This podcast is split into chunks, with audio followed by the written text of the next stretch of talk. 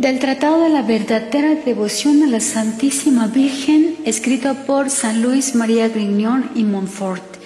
Capítulo que vamos a leer el día de hoy es el capítulo 2, artículo segundo. Subtítulo, pertenecemos a Cristo y a María en calidad de esclavos. Segunda verdad. De lo que Jesucristo es para nosotros es necesario concluir, conforme dice el apóstol, que nada nos pertenecemos, primera de Corintios 6, 19, sino enteramente a Él, como miembros suyos y sus esclavos que a precio infinitamente caro Él ha comprado con el precio de toda su sangre. Antes del bautismo pertenecíamos al diablo en calidad de esclavos, y el bautismo nos ha hecho verdaderos esclavos de Jesucristo que no deben vivir, trabajar y morir, sino a fin de fructificar para este Dios hombre. Romanos 7:4. Glorificarlo en nuestro cuerpo y hacerlo reinar en nuestra alma, ya que somos su conquista, su pueblo adquirido y su herencia. Por esta misma razón, el Espíritu Santo nos compara, primera, a árboles plantados a lo largo de de las aguas de la gracia en el campo de la iglesia, que deben producir sus frutos en su debido tiempo. Segunda, a las ramas o sarmientos de una vid cuya cepa es Jesucristo, que deben dar buenas uvas. Tercero, a un rebaño cuyo pastor es Jesucristo, que se debe multiplicar y dar leche. Cuarto, a una buena tierra cuyo labrador es Jesucristo, y en la cual la semilla se multiplica y produce frutos al 30, al 60 o al 100 por uno. Jesucristo lanzó su maldición a la higuera sin frutos, Mateo 21, 19, y fulminó la condenación contra el siervo inútil que no había hecho valer sus talentos, Mateo 25, 24, 30.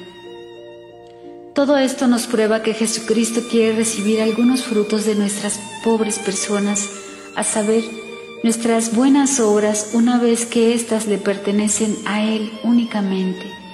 Creati in operobis bonis in Cristo Jesu. Efesios 2.10. Creados en las buenas obras en Cristo Jesús.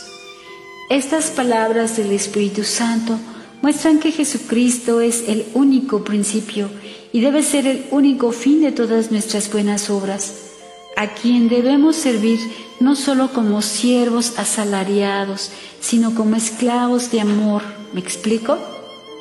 En la tierra hay dos maneras de pertenecer a otro y depender de su autoridad, a saber, el simple servicio y la esclavitud. Es lo que usualmente llamamos de un sirviente y de un esclavo. Por servidumbre común entre los cristianos, un hombre es movido a servir a otro durante algún tiempo y mediante cierto salario o recompensa. Por la esclavitud, un hombre queda enteramente dependiente de otro para toda su vida, debiendo servir a su Señor sin pretender salario alguno ni recompensa. ¿Cuál bestia de carga sobre la cual se tiene derecho de vida y muerte? Existen tres clases de esclavitud. La esclavitud natural, esclavitud forzada y esclavitud voluntaria. De la primera clase todas las criaturas son esclavas de Dios. Domini est terra plenitudo ejus. Los demonios y condenados pertenecen a la segunda.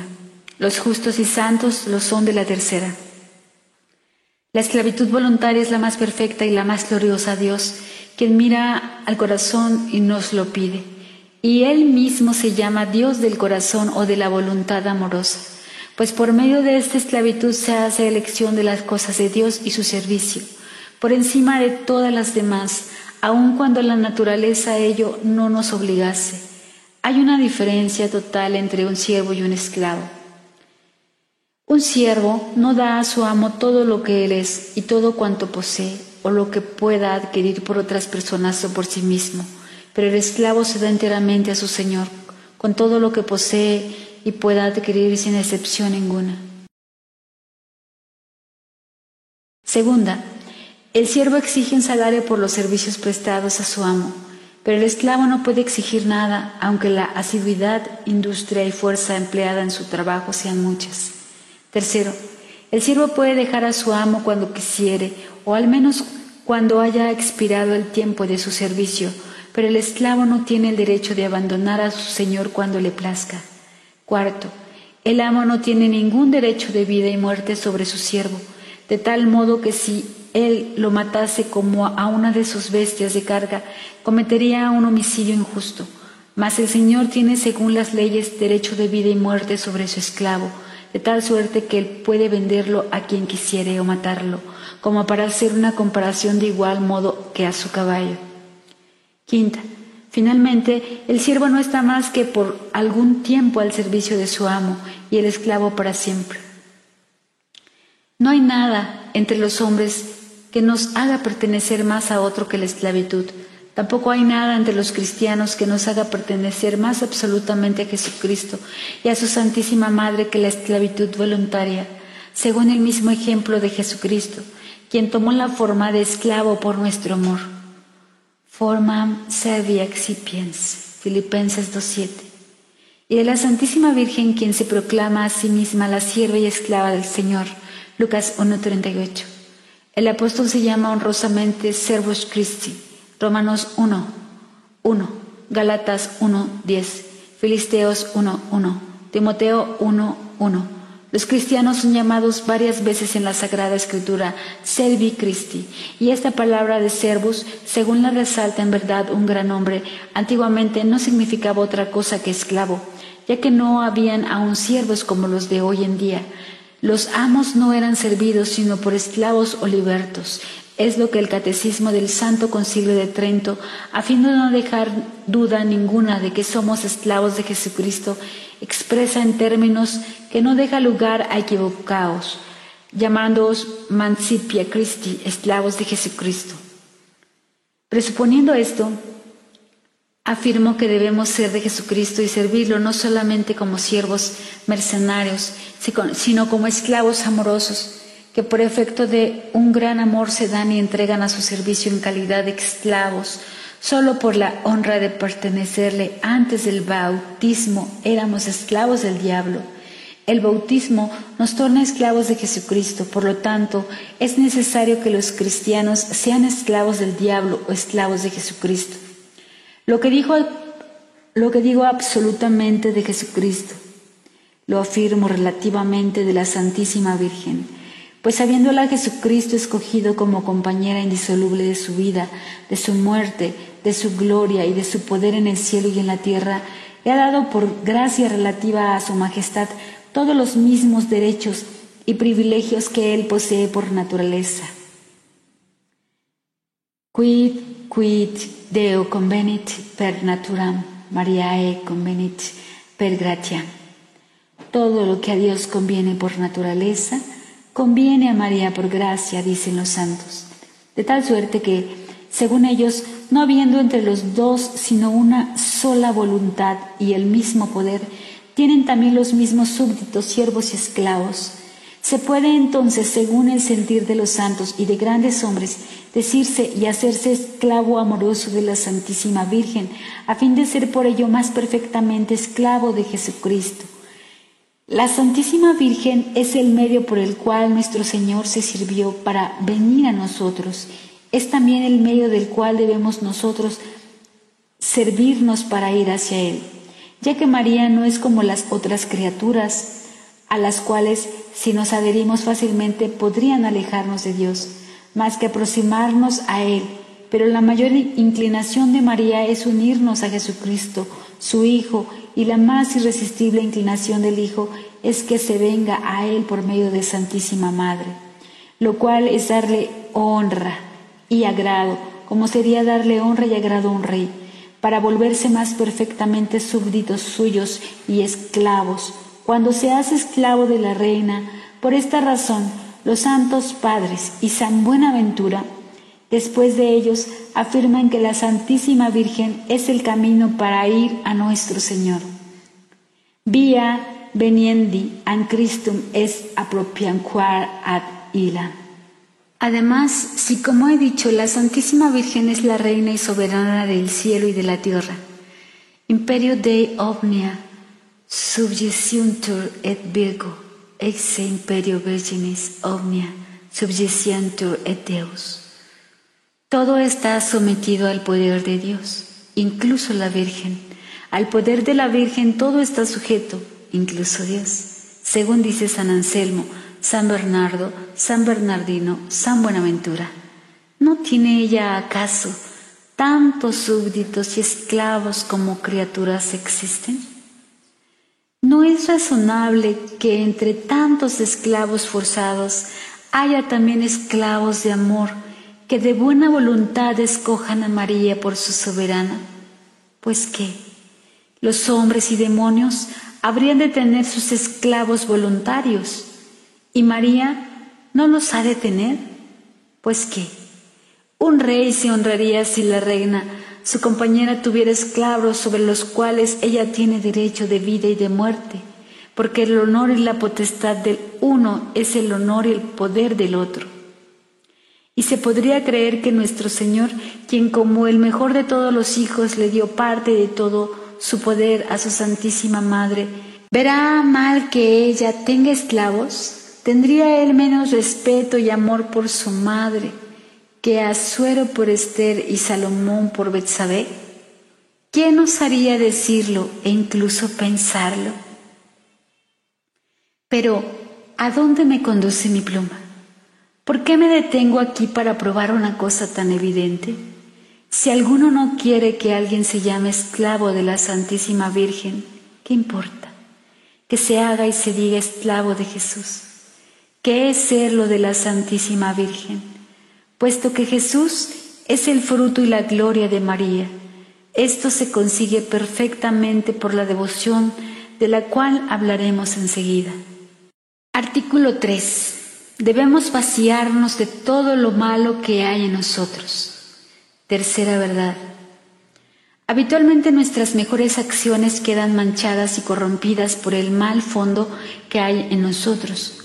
Cuando se coloca agua limpia y cristalina en un vaso con mal olor, o vino en una cuba cuyo interior se deterioró por otro vino que contuvo el agua cristalina y el buen vino se dañan y toman fácilmente su mal olor.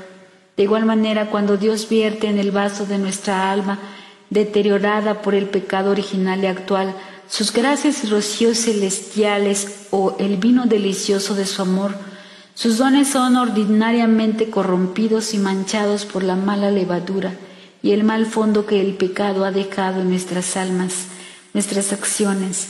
Aún las virtudes más sublimes de ellos se resienten, por tanto, para adquirir la perfección, que no se obtiene más que por la unión con Jesucristo, es de grandísima importancia vaciarnos de lo que hay de malo en nosotros. De otra manera, nuestro Señor, que es infinitamente puro y que odia infinitamente la menor mancha en el alma, nos arrojará de su presencia y jamás se unirá a nosotros. Para vaciarnos de nosotros mismos es necesario, en primer lugar, conocer bien con la luz del Espíritu Santo nuestro fondo de malicia, nuestra incapacidad para toda forma de bien útil para la salvación, nuestra debilidad para todas las cosas, nuestra inconstancia en todo tiempo, nuestra indignidad de toda gracia y nuestra iniquidad en todo lugar. El pecado de nuestro primer padre nos ha dañado a todos casi enteramente, agriado, engreído y corrompido, como la mala levadura levanta y corrompe la masa en que ha sido puesta. Los pecados actuales que hemos cometido, sean mortales o veniales, aunque hayan sido perdonados, han aumentado nuestra conscupiscencia, nuestra debilidad, nuestra inconstancia, nuestra corrupción y han dejado malos restos en nuestra alma. Nuestros cuerpos son tan corrompidos que el Espíritu Santo los ha llamado cuerpos de pecado. Romanos 6:6. Concebidos en el pecado, alimentados en el pecado y capaces solamente de toda forma pecado, cuerpos sujetos a mil y mil enfermedades que se corrompen de día en día y que no engendran sino podredumbre, gusanos y corrupción. Nuestra alma unida al cuerpo se ha hecho tan carnal que es llamada carne, habiendo toda la carne corrompido su camino. Génesis 6:12. Por herencia solo tenemos orgullo y ceguera de espíritu. el endurecimiento del corazón, la debilidad y la inconstancia en el alma, la conscupiscencia, las pasiones revueltas y las enfermedades en el cuerpo nosotros somos por naturaleza más orgullosos que los pavos reales, más aferrados a la tierra que los sapos, más viles que los animales inmundos, más envidiosos que las serpientes, más glotones que los cerdos, más coléricos que los tigres y más perezosos que las tortugas, más débiles que los carrizos y más inconstantes que las veletas. No abrigamos en nuestro fondo más que nada y pecado, y no merecemos sino la ira de Dios y el infierno eterno.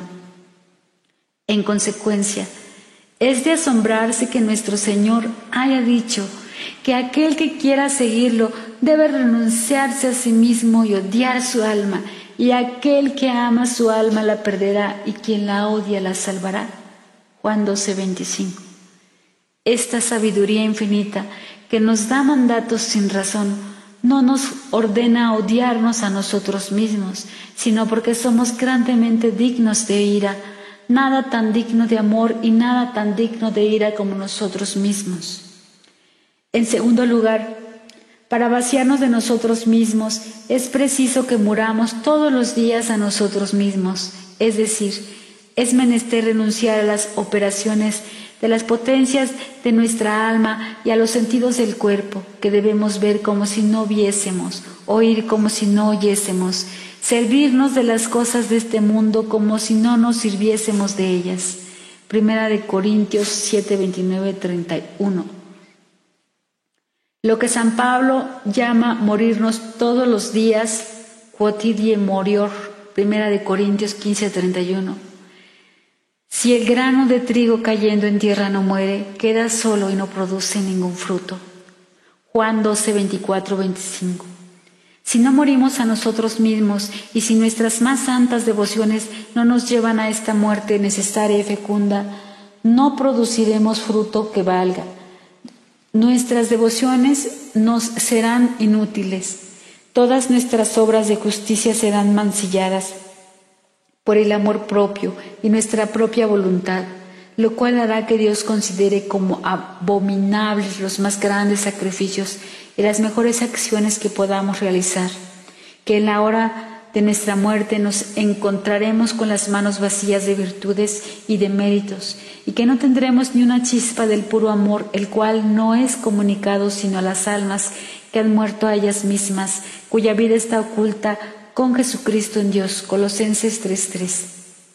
En tercer lugar, es preciso escoger entre todas las devociones a la Santísima Virgen aquella que más nos llene esta muerte de nosotros mismos, como siendo la mejor y más santificante, pues no se puede creer que todo lo que brilla es oro, que todo lo dulce es miel y que todo lo que es fácil de hacer y practicado por la mayoría sea lo que más nos conduce a la santificación. De igual manera que en la naturaleza hay secretos para realizar en poco tiempo, con pocos gastos y con facilidad ciertas operaciones naturales, así existen secretos en el orden de la gracia para hacer en poco tiempo con dulzura y facilidad operaciones sobrenaturales, vaciarse de sí mismo, llenarse de Dios y llegar a ser perfecto. La práctica que yo quiero descubrir es uno de esos secretos de gracia desconocido por gran número de los cristianos, conocido por pocos devotos, practicado y degustado por un número aún menor. Para comenzar a descubrir esta práctica, he aquí una cuarta verdad que es una consecuencia de la tercera.